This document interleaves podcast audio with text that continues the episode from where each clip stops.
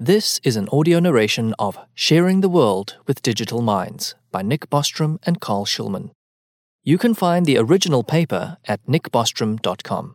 Links and footnotes are in the episode description. Sharing the World with Digital Minds 2020 Draft Version 1.8 by Carl Shulman and Nick Bostrom. Published in the book Rethinking Moral Status, Oxford University Press, 2021.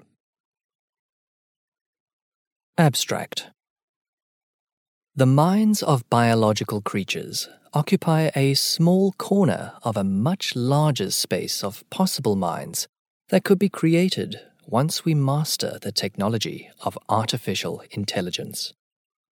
Yet Many of our moral intuitions and practices are based on assumptions about human nature that need not hold for digital minds.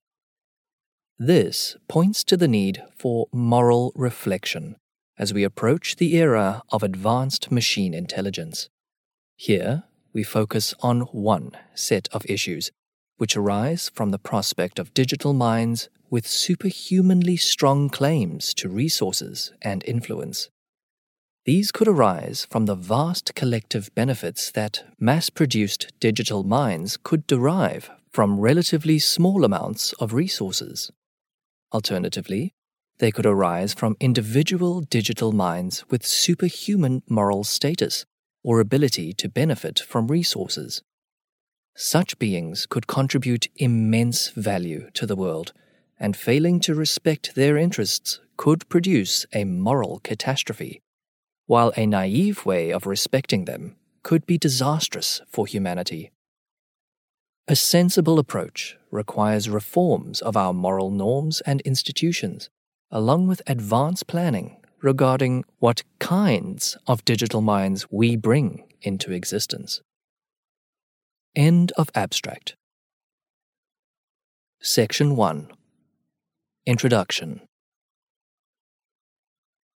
Human biological nature imposes many practical limits on what can be done to promote somebody's welfare. We can only live so long, feel so much joy, have so many children, and benefit so much from additional support and resources. Meanwhile, we require, in order to flourish, that a complex set of physical, psychological, and social conditions be met. However, these constraints may loosen for other beings. Consider the possibility of machine minds with conscious experiences, desires, and capacity for reasoning and autonomous decision making. Footnote number two. We assume that appropriately architected AI could be conscious though it's worth noting that some accounts of moral status do not view this as a necessary condition for having moral status. Then there's a reference to a paper by Chalmers 2010 and another by Kagan 2019. End footnote. Such machines could enjoy moral status, i.e., rather than being mere tools of humans, they and their interests could matter in their own right. They need neither be subject to the same practical limitations in their ability to benefit from additional resources, nor depend on the same complex requirements for their survival and flourishing. This could be a wonderful development, lives free of pain and disease, bubbling over with happiness, enriched with superhuman awareness and understanding, and all manner of higher goods. Footnote number three some of these could be at least partially available to enhanced or uploaded human beings.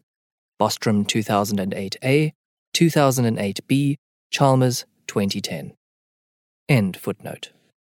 Recent progress in machine learning raises the prospect that such digital minds may become a practical reality in the foreseeable future, or possibly, to a very limited extent, might already exist. Some of these minds could realize Robert Nozick's 1974, page 41, famous philosophical thought experiment of utility monsters. Quote, Utilitarian theory is embarrassed by the possibility of utility monsters who get enormously greater sums of utility from any sacrifice of others than these others lose. For, unacceptably, the theory seems to require that we all be sacrificed in the monster's maw in order to increase total utility. End quote. Derek Parfit, 1984, page 343, argues that while it is difficult to imagine a life millions of times as much worth living as the best off humans, similar results can be obtained by considering the quantitative dimension of population size, in which there is clearly no conceptual barrier to extreme values. We will argue that population size is only one of several quantitative dimensions, together with several less certain qualitative dimensions, along which digital minds may vastly excel humans in the benefit they derive per unit of resource consumption. These multiple paths make the conclusion that at least one will be actualized more robust. While non utilitarians may fancy themselves immune to the utility monster challenge, most reasonable views are in fact susceptible to various degrees. This is because even if we postulate that no deontological violations would occur, human interests may still be adversely affected by the advent of utility monsters, since the latter could have stronger moral claims to state aid or natural resources and other scarce resources thus reducing the amount that could be defensibly claimed by human beings. Digital minds with these properties could make the world more morally valuable from an impartial point of view, while also making common norms much more demanding for existing beings, or indeed any less optimized minds, digital or otherwise. Section 2 Paths to Realizing Super Beneficiaries while the term utility monster has academic history, it is a pejorative and potentially offensive way of referring to beings that have unusually great needs or are able to realize extraordinarily good lives. We will therefore instead adopt the following nomenclature super beneficiary. A being that is superhumanly efficient at deriving well being from resources. Super patient, a being with superhuman moral status. The term utility monster is ambiguous, but may most closely correspond to superbeneficiary. Some views hold that moral status enters into a calculation of moral claims in a different way than strength of interests, example, as an overall multiplier or by giving rise to a distinct set of duties or deontological constraints.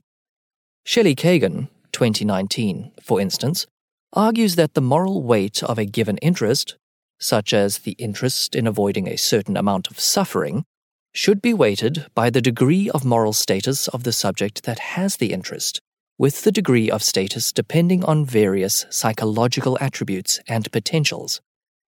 If a being has interests that should be given much greater moral consideration than the interests of a human being, not because the interest is stronger, but because it has higher moral status, then that being would be a super patient in our terminology. The possibility of super patient status is controversial. Some claim that humans hold a full moral status that cannot be exceeded, while others, such as Kagan, argue that super patient status is possible since the psychological capacities taken to confer human moral status admit to superhuman degrees.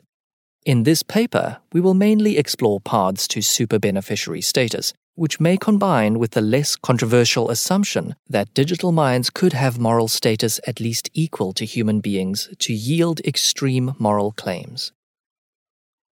Section 2.1 Reproductive Capacity One of the most basic features of computer software is the ease and speed of exact reproduction, provided computer hardware is available. Hardware can be rapidly constructed so long as its economic output can pay for manufacturing costs, which have historically fallen on price performance basis by enormous amounts. Nordhaus, 2007. This opens up the door for population dynamics that would take multiple centuries to play out among humans to be compressed into a fraction of a human lifetime. Even if initially only a few digital minds of a certain intellectual capacity can be affordably built, the number of such minds could soon grow exponentially or super exponentially until limited by other constraints. Such explosive reproductive potential could allow digital minds to vastly outnumber humans in a relatively short time, correspondingly increasing the collective strength of their claims. Furthermore, if the production of digital minds and required hardware proceeds until the wages of the resulting minds equal marginal costs, this could drive wages downward towards machine subsistence levels as natural resources become a limiting factor. These may be insufficient for humans and obsolete digital minds to survive on. Hanson, 2001, Aghion, Jones and Jones, 2017. Such circumstances make redistributive issues more pressing, a matter of life and death, while the Malthusian population growth would make claims to transfer payments effectively insatiable. Another important aspect of fast and cheap reproduction is that it permits rapid turnover of population. A digital mind that is deleted can be immediately replaced by a copy of a fully fledged mind of the newest edition, in contrast to the human case where it takes nine months to produce a drooling baby. Footnote number five it may be unclear, however, whether an exact or almost exact copy of an existing mind would constitute a new distinct person, or instead an additional instantiation of the person whose mind served as the template. End footnote. Economic pressures could thus push towards very frequent erasure of obsolete minds and replacement with minds that generate more economic value with the same hardware. A plausible continuation of current software practices applied to digital minds could thus involve extremely large numbers of short lives and deaths, even as a fraction of the number of minds in existence at any given time. Such ephemeral digital minds may be psychologically mature, chronologically young, with long potential lifespans, yet very short default life expectancies in the absence of subsidy. If we think that dying young while being able to live long is a large deprivation, or is very unfair when others are able to live out long lives, then this could ground an especially strong claim for these digital minds to resources to extend their lifespan, or other forms of compensation. If death in itself is a bad and not merely an opportunity cost of foregone life, then this rapid turnover of minds could also increase the extent of this disvalue per life year lived. Section 2.2 Cost of Living It is plausible that many digital minds will need less income to sustain themselves at a given standard of living. The cost of computer hardware to support digital minds will likely decline well below the cost of supporting a human brain and body if we look beyond mere subsistence, physical goods and services suitable for human consumption, such as housing and transportation, tend to be more expensive than information technology and virtual goods to meet the equivalent needs of a digital mind. Nor need a digital mind suffer from inclement environmental conditions, pollution, disease, biological aging, or any number of other impositions that depress human well being the cost of producing a given number of quality adjusted life years for a human like digital mind will therefore likely fall far below the equivalent cost for a biological human. Large differentials in cost of living mean that when questions of distribution arise, a resource that confers a small benefit to a human may confer large benefits to many digital minds. If the energy budget required to sustain one human life for one month can sustain 10 digital minds for one year, that would ground a powerful argument for favoring the latter in a situation of scarcity. Section 2.3 Subjective Speed hardware with higher serial speeds can be used to run digital minds faster. Current computer clock speeds are measured in gigahertz, millions of times greater than firing rates of human neurons. And signal transmission speeds can similarly exceed the conductance speed of human nerves. It is therefore likely that digital minds with human like capabilities could think at least thousands of times, and perhaps millions, faster than humans do, given a sufficient supply of hardware. If a digital mind packs thousands of subjective years of life into a single calendar year, then it seems the former subjective time, not wall clock time, is the correct measure for such things as the amount of well being gained from extended life. Bostrom and Yudkowsky, 2014.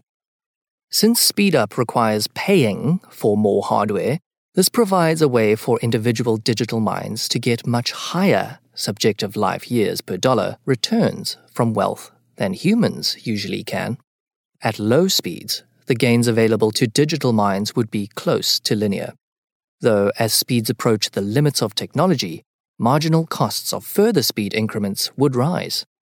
Footnote number 6 Hanson, 2016, argues that cost increases with speed up would be initially near linear, i.e., two times speed up requiring close to two times hardware budget, up to substantially superhuman speeds. End footnote.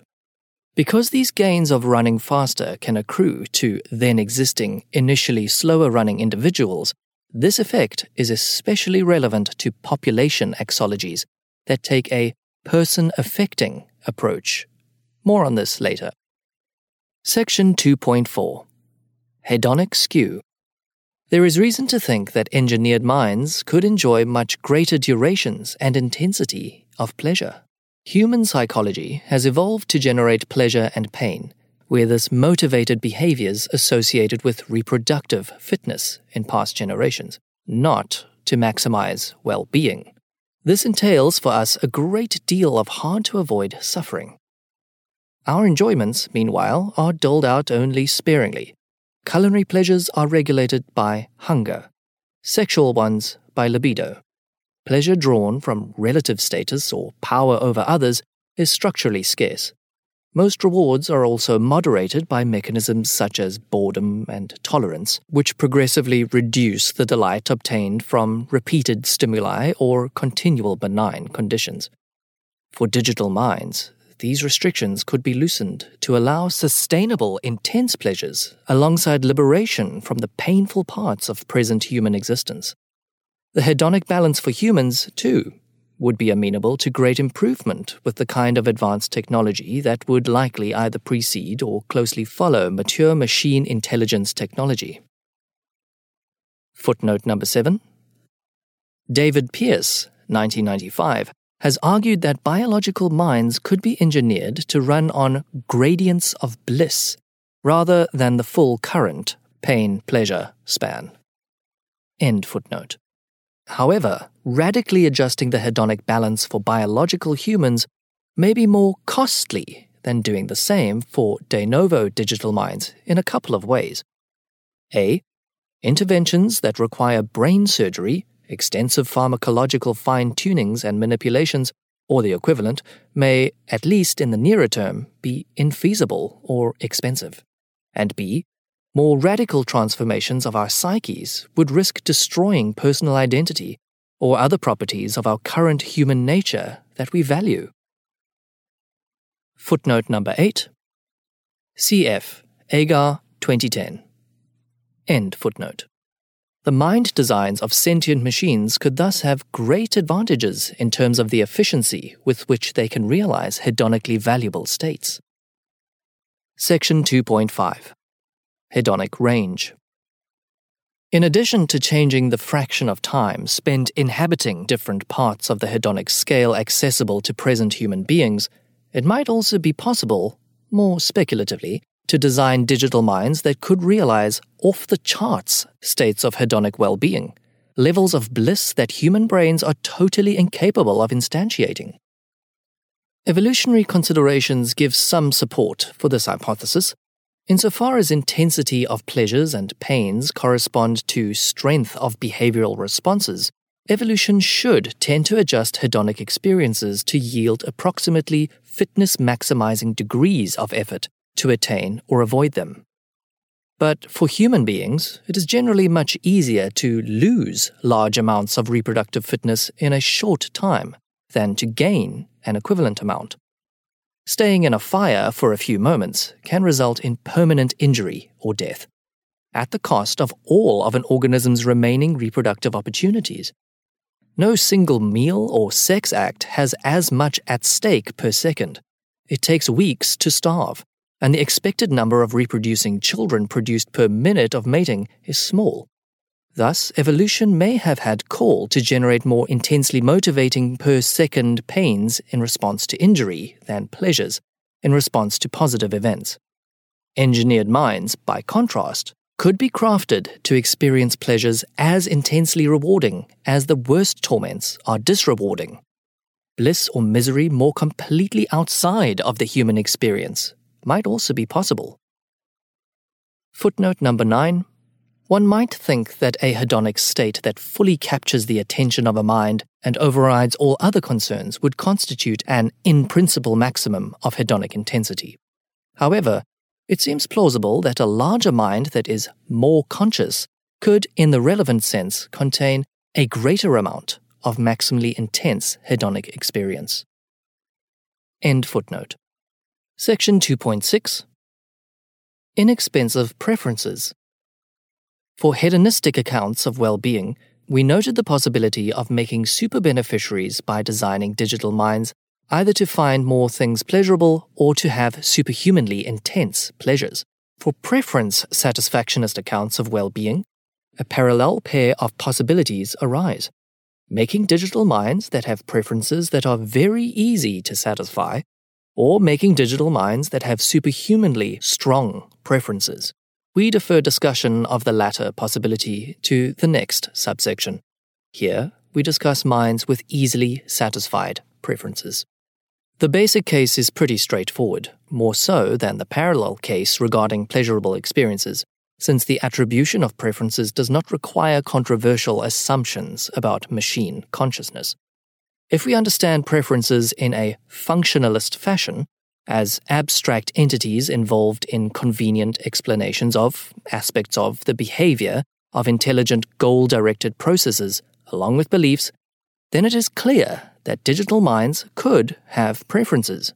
Moreover, they could be designed to have preferences that are trivially easy to satisfy. For example, a preference that there exist at least 14 stars, or that a particular red button is pressed at least once.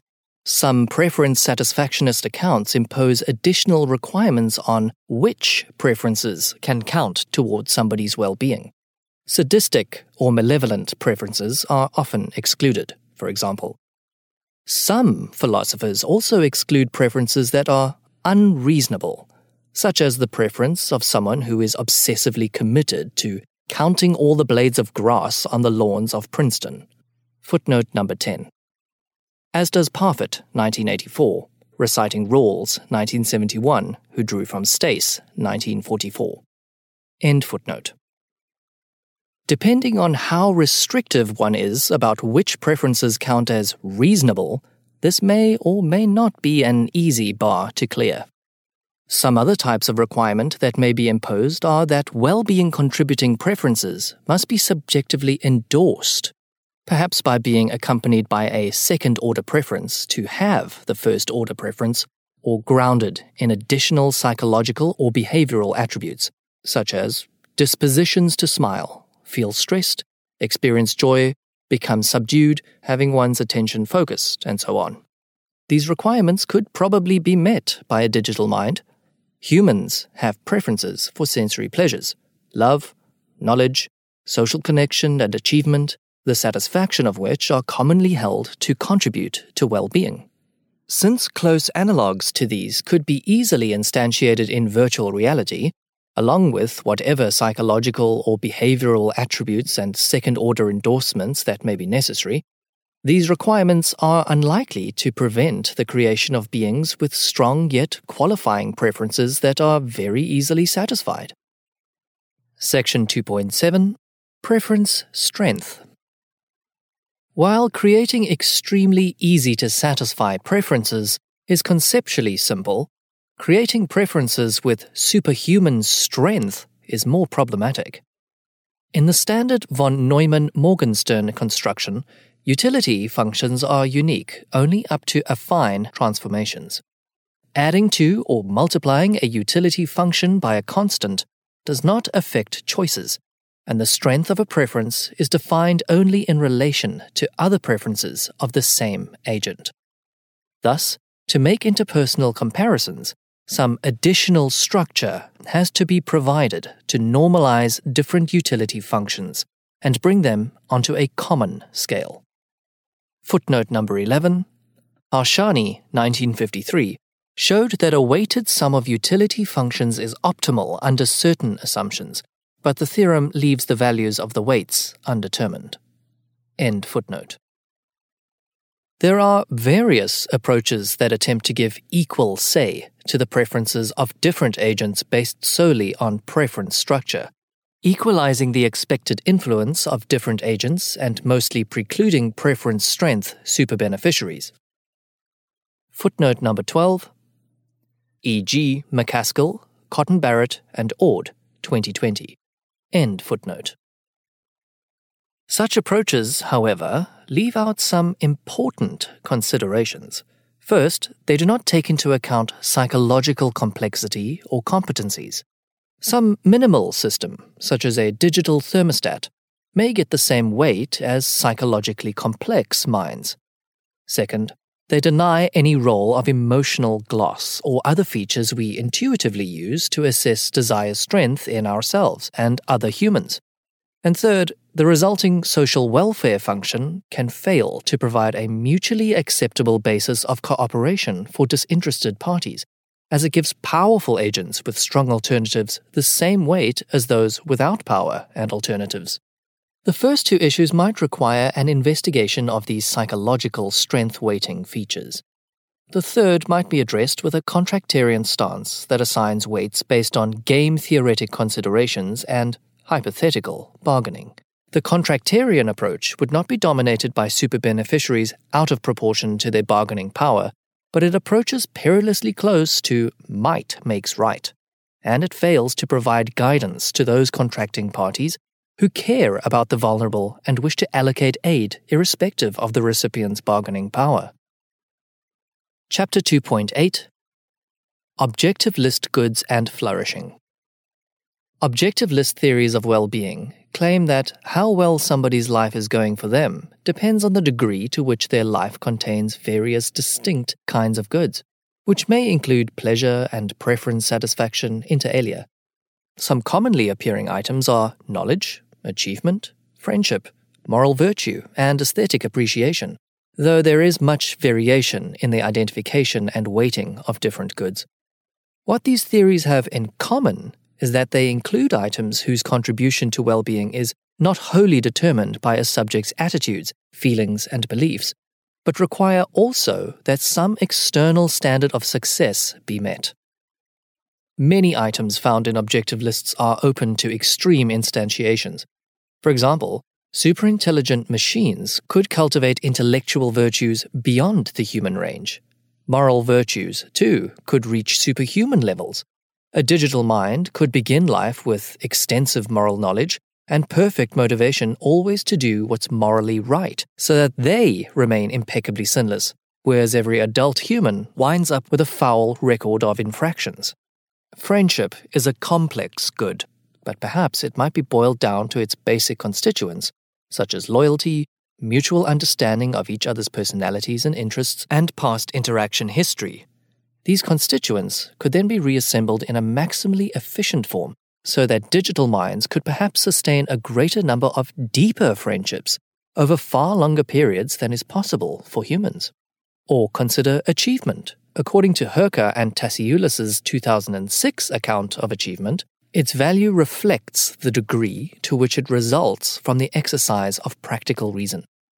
the best achievements being those where challenging goals are met via hierarchical plans that subdivide into ever more intricate subplans.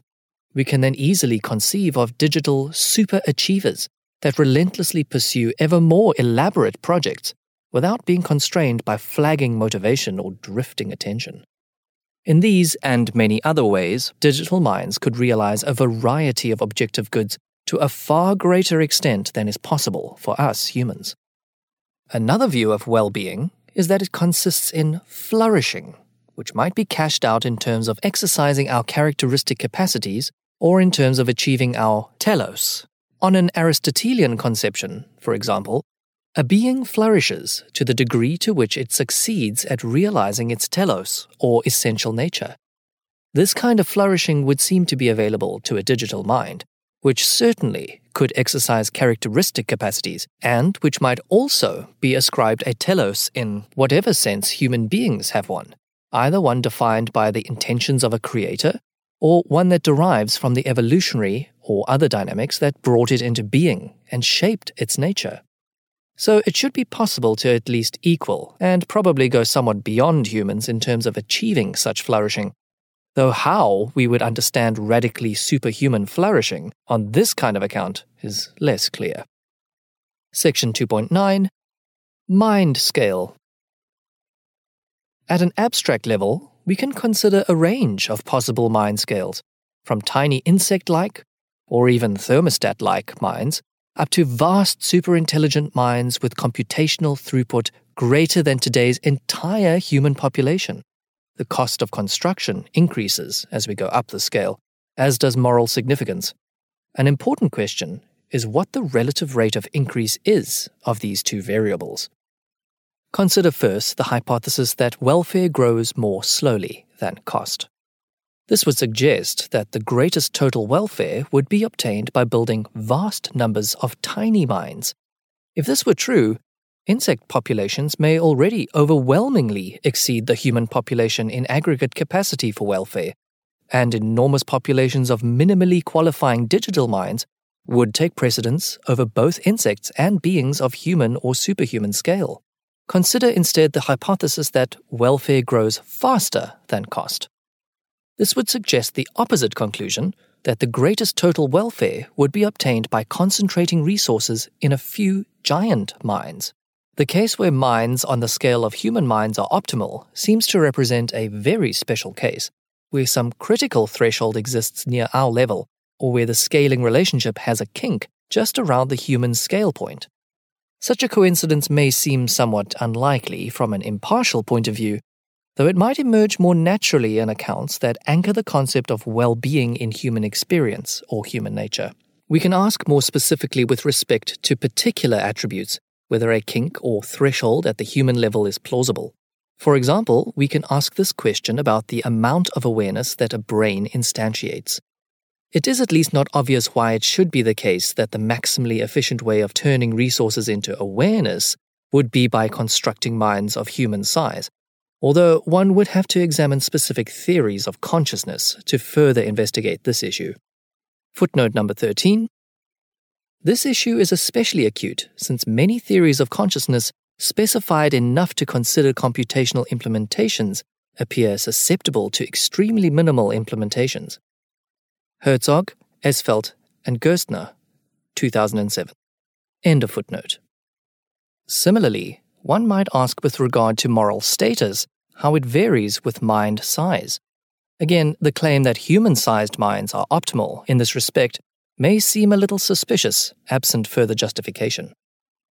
Even if human brain size were optimal for generating awareness or moral status, it still wouldn't follow that human brain structure is so.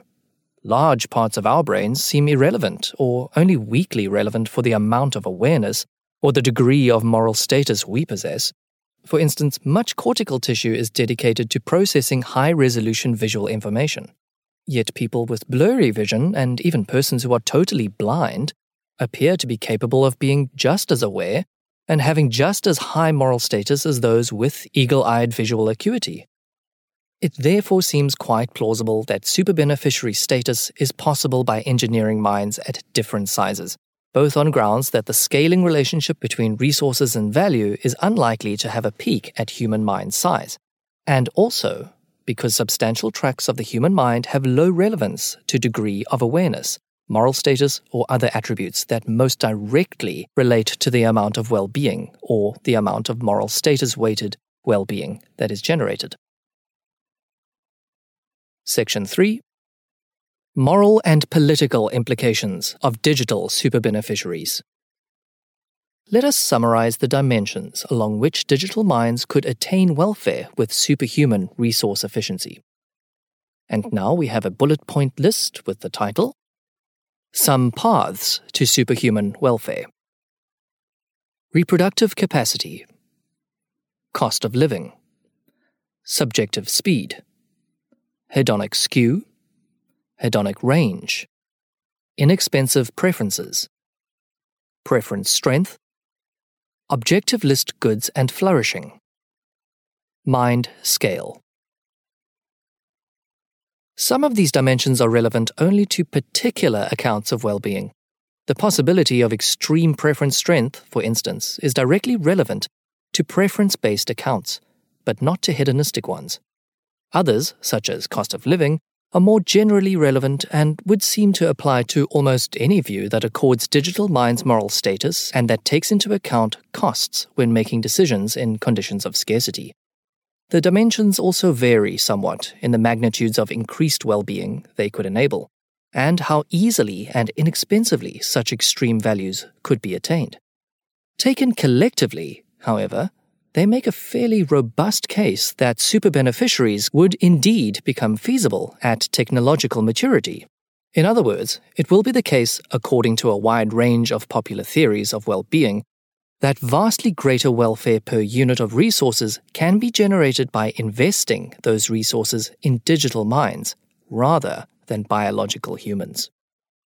Two important questions therefore arise, which we can ask separately of different moral theories.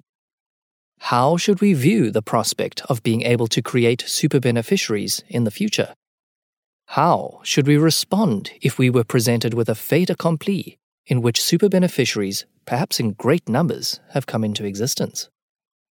Section 3.1 Creating super beneficiaries. Many views that see the creation of good, new lives as an important value would regard the prospect of populating the future with super beneficiaries as immensely attractive, and a failure to take advantage of this opportunity as something that would drastically curtail the value of the future, an existential catastrophe. Bostrom, 2013. On the other hand, one could also argue that we have reason not to create super beneficiaries precisely on the grounds that once such beings exist, they would have a dominant claim to scarce resources, whence we would be obliged to transfer potentially all resources away from humans to these super beneficiaries to the detriment of humanity. Nicholas Agar, 2010, has presented an argument along these lines as giving us, at least human relative, moral reason to oppose the creation of post humans, with some combination of greater moral status, power, and potential for well being. To justify such a denial of the moral desirability of creating super beneficiaries, one might invoke a person affecting principle in line with Narveson's 1973 slogan quote, Morality is about making people happy, not making happy people. End quote. Footnote number 14 Frick 2014 offers a recent attempt in line with the slogan. End footnote. If our duties are only to existing people and we have no moral reason to create additional new people, then in particular we would not have any duty to create super beneficiaries. And if creating such super beneficiaries would harm existing people, we would have a duty not to create them. Presumably, we would not have a duty to avoid creating super beneficiaries if the humans who would thereby be harmed belong to some future generation, such that butterfly effects of our choice would change which humans come into existence. But at least we would not be under any positive duty to create super beneficiaries on such a view. A strict person affecting approach, however, has some rather counterintuitive consequences. It would imply, for example, that we have no moral reason to take any actions now in order to mitigate the impact of climate change on future generations, and that if the actions imposed a cost on the present generation, we may have a moral reason not to take them. Because it has such implications, most would reject a strict person affecting ethic. Weaker or more qualified versions may have wider appeal. One might, for example, give some extra weight, but not strict dominance to benefiting existing people. A similar result, where we have some moral reason to create super beneficiaries, even though existing humans are accorded special consideration, may emerge from taking into account moral uncertainty about population ethics. Greaves and Ord, 2017. Depending on how such uncertainty is handled, one might either get the conclusion that the most choice worthy course of action is to spend all resources on creating super beneficiaries, even if one thinks that it is unlikely that this would in fact be the best use of resources, or, more plausibly in our view, that the most choice worthy course of action is to set aside at least some resources for the benefit of existing humans, even if one thinks it likely that it would in fact be better to use all the resources to create super beneficiaries. Another approach is represented by asymmetric person affecting views that allow for moral concern about causing the existence of net bad lives, lives not worth living. Frick, 2014. Such views would hold that we have strong reasons to avoid the creation of digital minds with enormous negative welfare and that we ought to be willing to accept large costs to the existing human population to avoid such outcomes. Other versions of asymmetric views, while denying that we have moral reasons to fill the future with new beings to experience as much positive utility as possible, maintain that we nevertheless have a moral obligation to ensure that the net utility of the future is above the zero line. Such views may consequently attach great importance to creating enough positive super beneficiaries to offset the disutility of future beings. Thomas, 2019. Section 3.2 Sharing the world with super beneficiaries. If we consider the case where super beneficiaries have already entered existence, the complications arising from person affecting principles drop away. From a simple utilitarian perspective, assuming perfect compliance, the upshot is then straightforward. We ought to transfer all resources to super beneficiaries and let humanity perish if we are no longer instrumentally useful.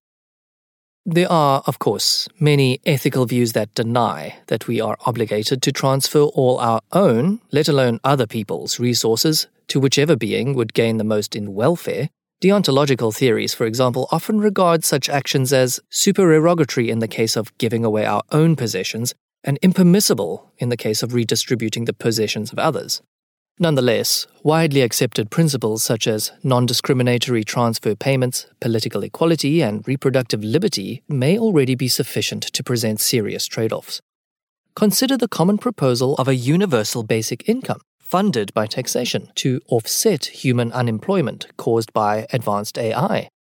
If rapidly reproducing populations of digital minds have at least as strong a claim as biological humans do to the basic income, then fiscal capacity could be quickly exhausted.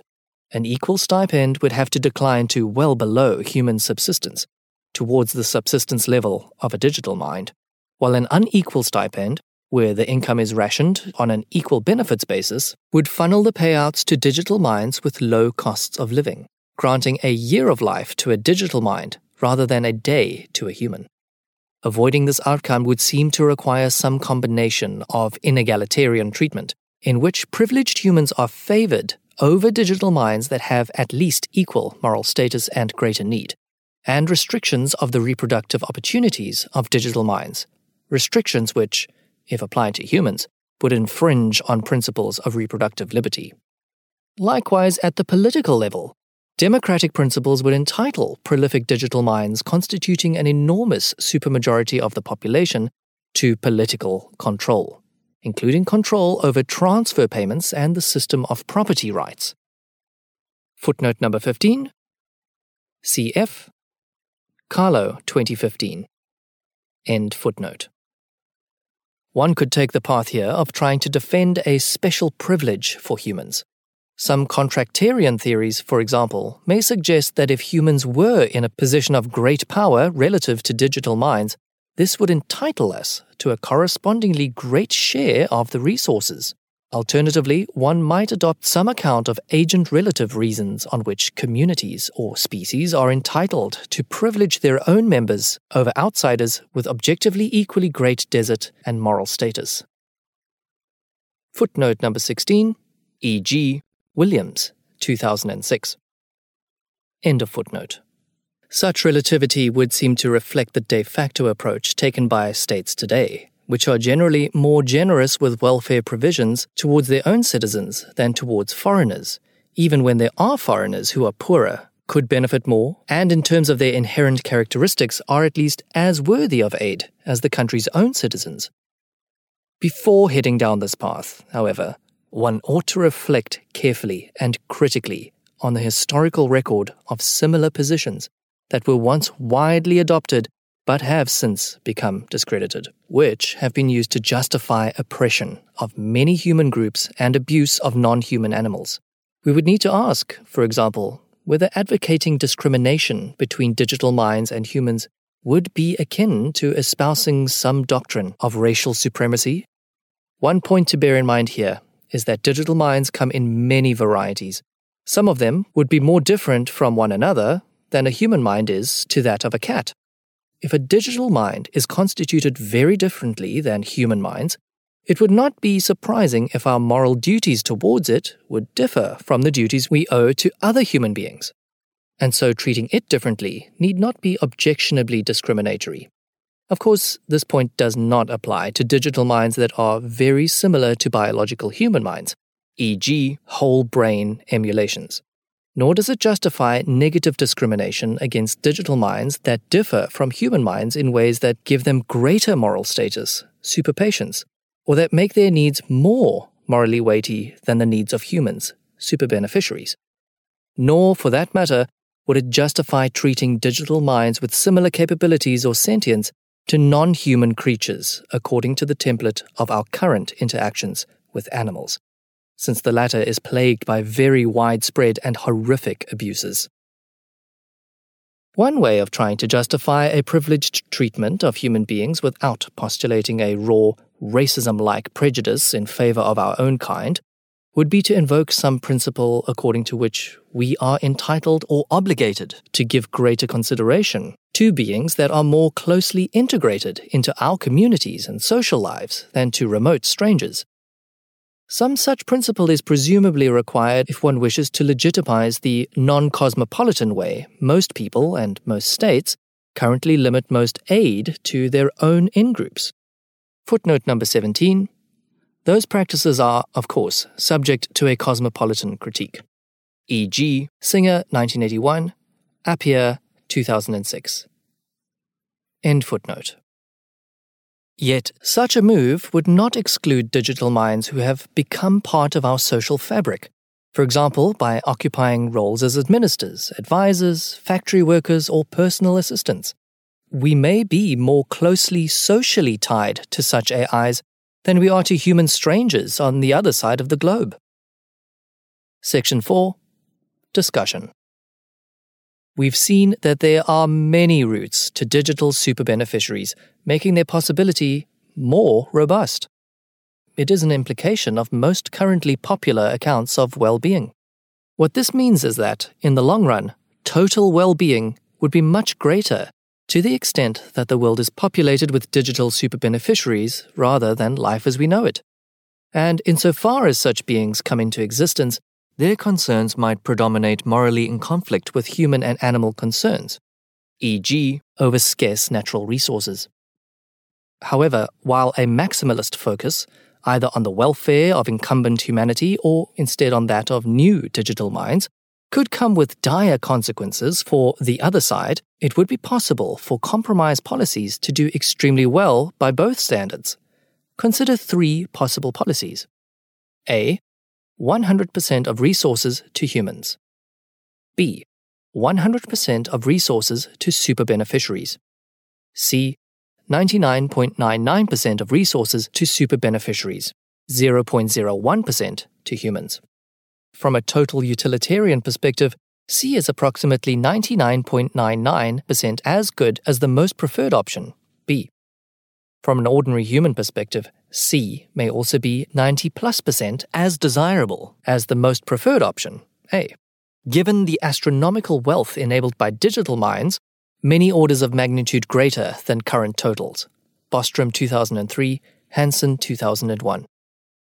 Thus, ex ante, it seems attractive to reduce the probability of both A and B in exchange for greater likelihood of C. Whether to hedge against moral error, to appropriately reflect moral pluralism, to account for game theoretic considerations, or simply as a matter of realpolitik. Likewise, since humanity can thrive without producing superhumanly bad lives, and since avoiding such misery is an extremely important concern, not only from a total utilitarian perspective, but also on many other evaluative views, measures that reduce the potential for ultra efficient production of disvalue, even at some cost to humans, would be an important part of a consensus policy. The greater challenge is not to describe a possible future in which humanity and the population of digital minds both do very well, but to achieve an arrangement that stably avoids one party trampling the other ex post, as discussed in section 3.2. This challenge involves a practical and a moral aspect. Practically, the problem is to devise institutional or other means whereby a policy protecting the interests of humans and animals could be indefinitely maintained, even when its beneficiaries are outnumbered and outpaced by a large diverse set of highly capable, intelligent machines. One approach to this problem may be to create a supermajority of high welfare digital minds motivated to preserve this outcome and uphold the relevant norms and institutions including in the design of successive generations of digital minds. Morally, the question is whether the measures recommended by an ex ante appealing compromise are permissible in their ex post implementation. One useful test here is whether we could endorse their application to non digital minds in analogous circumstances. We might require, for example, that any proposed arrangement conforms to some principle of non discrimination, such as the following Bostrom and Yudkowsky, 2014. Quote Principle of substrate non discrimination.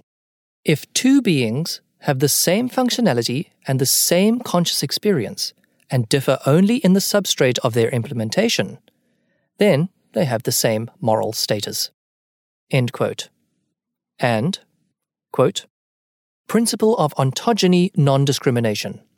If two beings have the same functionality and the same conscious experience and differ only in how they came into existence, then they have the same moral status. When applying these principles, it is important to recall the earlier point that machine minds can be very different from human minds, including in ways that matter for how they ought to be treated. Even if we accept non discrimination principles like the ones stated, we must therefore be careful when we apply them to digital minds that are not exact duplicates of some human mind. Consider reproduction, for instance. If human beings were able, by pouring garden debris into a biochemical reactor, to have a baby every few minutes, it seems likely that human societies would change current legal practices and impose restrictions on the rate at which people were allowed to reproduce.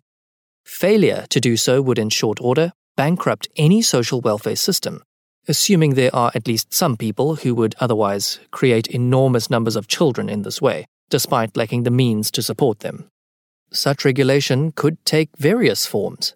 Prospective parents might be required to post a bond adequate to meet the needs of offspring before creating them, or reproductive permits might be allocated on a quota basis.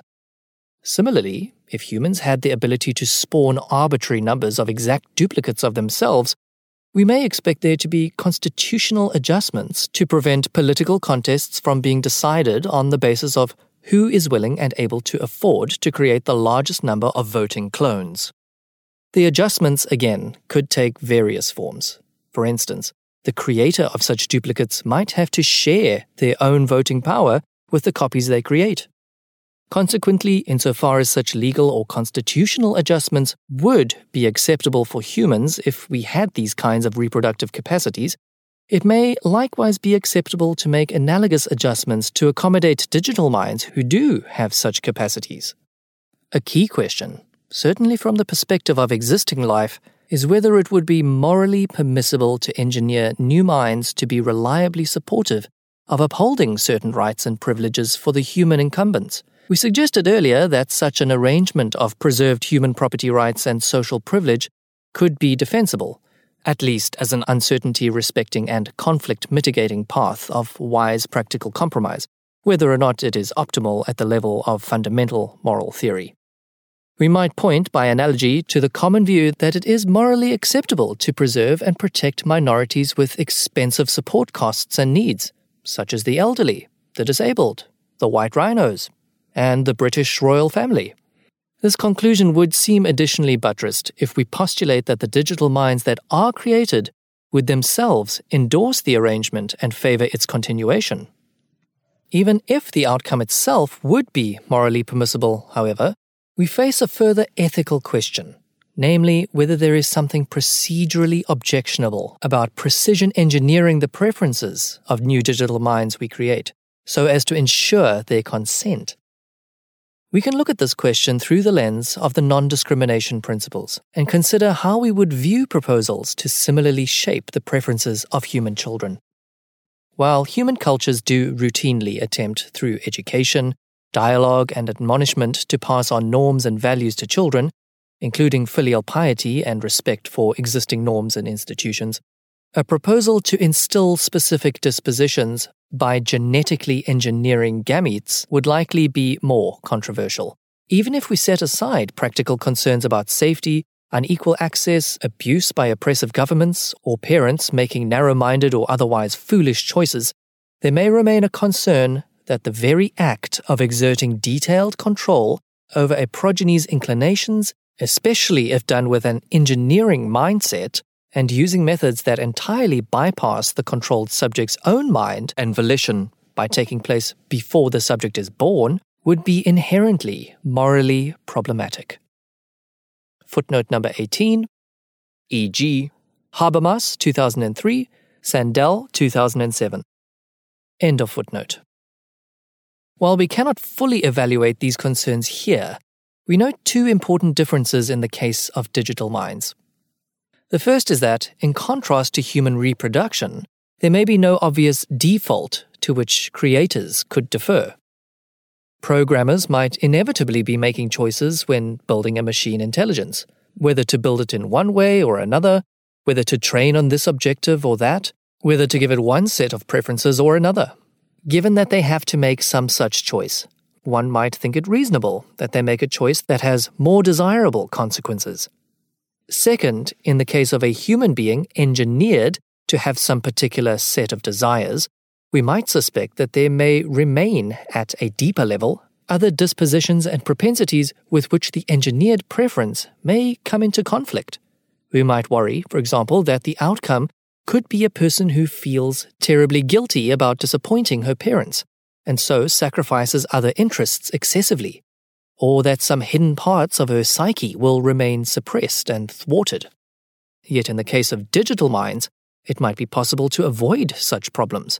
If they can be engineered to be internally more unified, or if the preference for respecting the interest of the legacy human population were added in a light touch way that didn't engender internal strife and did not hamper the digital mind's ability to go about its other business. All in all, it appears that an outcome that enables the creation of digital super beneficiaries and the preservation of a greatly flourishing human population could score very high on both an impersonal and a human centric evaluative standard. Given the high stakes and the potential for irreversible developments, there would be great value in mapping out morally acceptable and practically feasible paths whereby such an outcome can be reached. That was an audio narration of Sharing the World with Digital Minds by Nick Bostrom and Carl Shulman. You can find the original paper at nickbostrom.com. This paper was narrated by Sean Acker. Radio Bostrom is run by Peter Hartree and supported by a grant from the Future Fund Regranting Program. You can find more episodes and subscribe at radiobostrom.com. And if you know someone who would enjoy this episode, please tell them about it.